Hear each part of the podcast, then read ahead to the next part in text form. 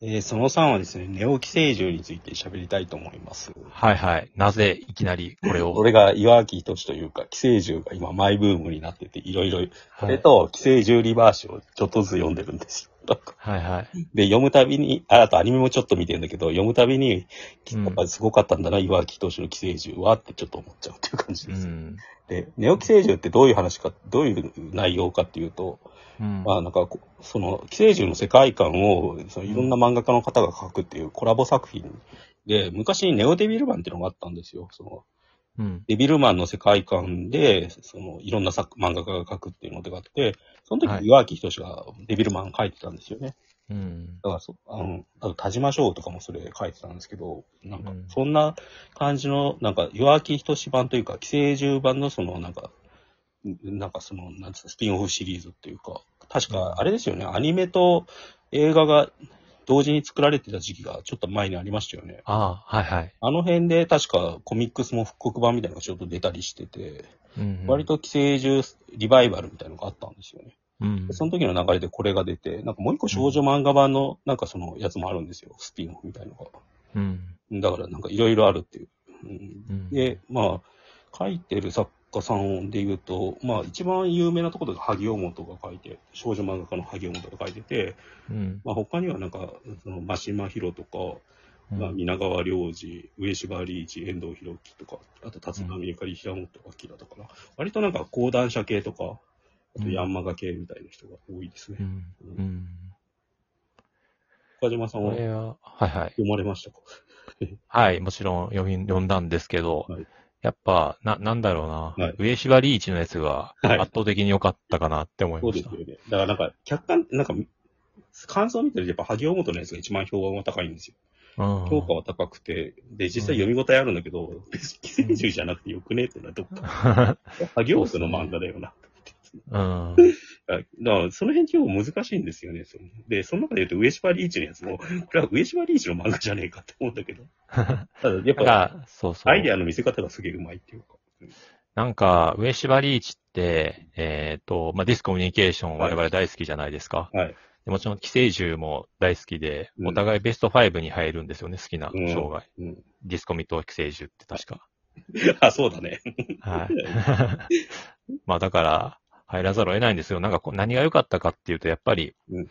あのー上芝リーチって、その、同時代に寄生獣とはいはい。連載してた時期があったと思うんですけど、うん当時の感覚で、わかんないですけど、書こう、当時の作風で書こうとしてるのかなと思あってデ、スコミの後半っぽいですよね、と。そうそう。なんか要はマンダラというかわけわかんなうんい自分の好きなものをとにかくこう背景に散りばめてみたいなことを延々ディスコミではやってたじゃないですか。うんうん。で、そのテイストってディスコミ以降ってだいぶ薄れていくじゃないですか。はいはい。うん。なんかそこになんか無理やり立ち上ってくれてるというか、立ち返ってくれてるというか。はで、で、なんかまあ、そう、そう、でもとはいえ、なんか昔のディスコミみたいに、えっ、と、YMO とか、はいはい。なんだろうな、えー、なんかまあ、人気桃とかもいたのかなとあか、なんかそう、昔の特撮とあ。か、そういうあんまり散りばめるっていうやり方ですよね。うんそうそう。だからそういうものじゃなく、なんか多分こう書いてる時に、上芝一が好きだったものというか、まああその時の状状況、社会にあるものというか、っていうものをなんか入れてて、あ。あの、基本的なことから説明すると、ミキが旅してる様子が、まあタイトルがミキの旅で、うんあの、寄生獣の漫画の説明をしてないで喋るのもどうかと思うんですけど、あまあそうですね寄。生獣って最後ミキがその消えちゃうんですよね。なんかその、うん。まあ、ミキとは何かっていうのをお話をすると厄介なんで、寄生獣はとりあえず読んでください、もうまず。はい。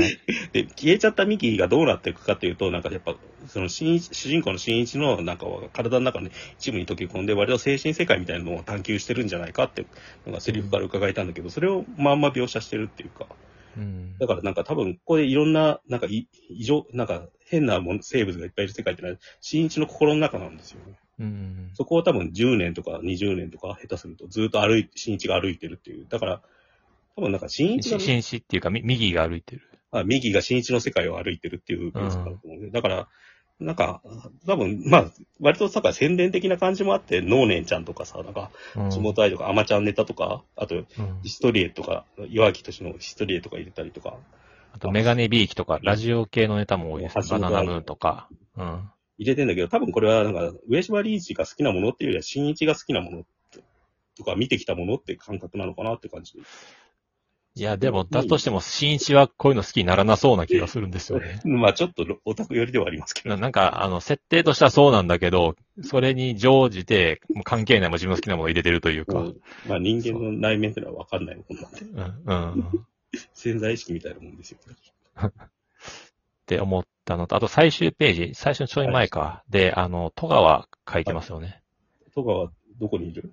えっ、と、後ろ姿でセーラー服えーで、で、あの、頭の上に鶏乗せてる、多分戸川だと思うんですけど、だからえ。ーあ、そうなんだ。じゃあそこも混ざってんだ。うん松笛いいのかな松笛は、まあ、割と別に蕎麦屋の人が松笛かもしれないし、誰でもいいと思うんですけど。天、天狗じゃない？なんかお面、狐のお面か？あ、狐のお人間面戸。川ちゃんだ、多分これ。うん。うん、そうそうそう。狐のお面までちゃんと探してないですけど、まあ探したらもしかしたら、もしかしたらいるかもしいいは多れないです、分でも、パンツの中を取ろうとしてるように見えちゃうのがやばいっすね。それはわわかんなかったです。狐のお面はないけど、狐はいる、いいるのかな、ああ。うん。これ、でもやっぱ見せ方うまいっすよね。その、ナタで街をぶった切ってる。ナタがさ、街に刺さってる絵っていうのはさ、あれじゃないですか。うん。寄生獣のさいさ最後の後藤との決着の時のやつですよね。うん。それがこういうビジュアルになるのかと思ったりするし。うん。あとやっぱりなんか上島リーチ、これ書くと、これ書かれると俺泣いちゃいますね。そのなんかその、だ男女がさ、そのダンスを踊ってる絵みたいなやつ。どういうことですか？あの、だからこれで言うと、新一と多分あの、さ、里見がおダンス、踊ってる絵ですね。で、うんなんか光みたいなのが見えてるっていうのが後に伏線なんですけど、このカットってあれじゃ、なんかあの別の漫画でもありましたよね。謎の彼女 X かなんかで。覚えてないですけど、そうなんですね。でなんか書くんですよ、上島リーチこういうの。うん。これ見たらちょっと無条件に泣いちゃうっていうか、うん。それは、グッとくちゃう。どえらい、どえらい病気ですね。うん。で、まあ、そういう感じで進んでいくっていう。うん、うん。で、最終的にその現実に戻って、うん。なんかすごい大きい団地の中にいる、多分大人になった新一がいて、その子供を連れたさ、さ、さ、里見が帰ってくるみたいなカットで終わる。うんよくできてますよね。っていうか、上島リーチの話だけで終わってしまいそうって。そう、まあ好きだったなっていう話、ねこれが良かったなっていう。はい。まあ、ななんか他に気になったやつはああ、えっ、とんですか、触れときたいのが大田もあれさんっていう人が書いてる、その、はい。おじいちゃん、おじいちゃんっていうか、なんかその、パラサイトっていう、まあ、寄生獣うんが年取って、おじ、おじいちゃん、番、おじいちゃんになって最後まで生きていくみたいな話をコメディタッチで書いてて、これが書いてる人が大田もあれさんっていう、うん今夜もイイイトビットっていう、まあ多分マイケル・ジャクソンのパロディですよね。はいはいはい。で、なんかその、最初だからパパラサイトが、その、人食べてたんだけど、なんかその人間と結婚して、その人が作ってくれる料理で生きていくことによって、最終的に150歳まで生きるみたいなことなんですけど、うん。これ書いてる人が寄生獣リバーシっていう今リメイクのやつ書いてる。あ、もう終わっちゃってるんですけど、そのはいはいああ、そっか。だからこれが評価されて、うんじゃあこの人にっていう多分多分流れだと思うんですよね。うん。まあ、漫画自体はなんか本当に岩木とこの人好きなんだろうなっていう、寄生獣ネタがすごい 細かく散りばめられてるんだけど、うん。でも、やっぱこういう世界観だよなって気もするっていうか、なんかうん。うん。あの、ネオデビルマンで、その岩木敏が書いたエピソードが、やっぱおじいちゃんが出てくるのんきな話だったんですよね。ああ。だからその辺が結構なんか相関関係になっても面白いなって思いますね。うん。うんやっぱ難しいですよね。寄生獣料理、料理するのって。そうですね。なんでと思った、本当です。うん。まあ、だってお話としてはもう完全に終わってるから。うん。あと、ちょっとずれるともう寄生獣じゃなくなっちゃうじゃないですか。そのうん。稲川良二とかさ、遠藤博樹のやつも面白いんだけど、別にそれはエイリアンでいいじゃんって話になっちゃうん。う。うん。そうですね。絵が上手ければいいってもんでもないっていうさ。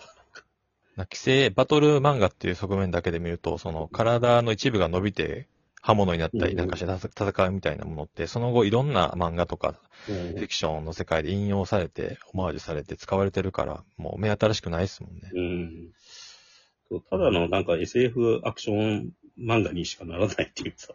うん。なんかあの寄生獣が持ってた独特の日常性と、そのすぐ隣に怪物がいるみたいな世界観をそのまま描ける人はなかなかいなくて、うん。うん、これで言うと本当何人かですよね、かけてるのは。さっき言った上島リーチは本当、なんか強引に面白くしちゃったって感じでさ、なんか。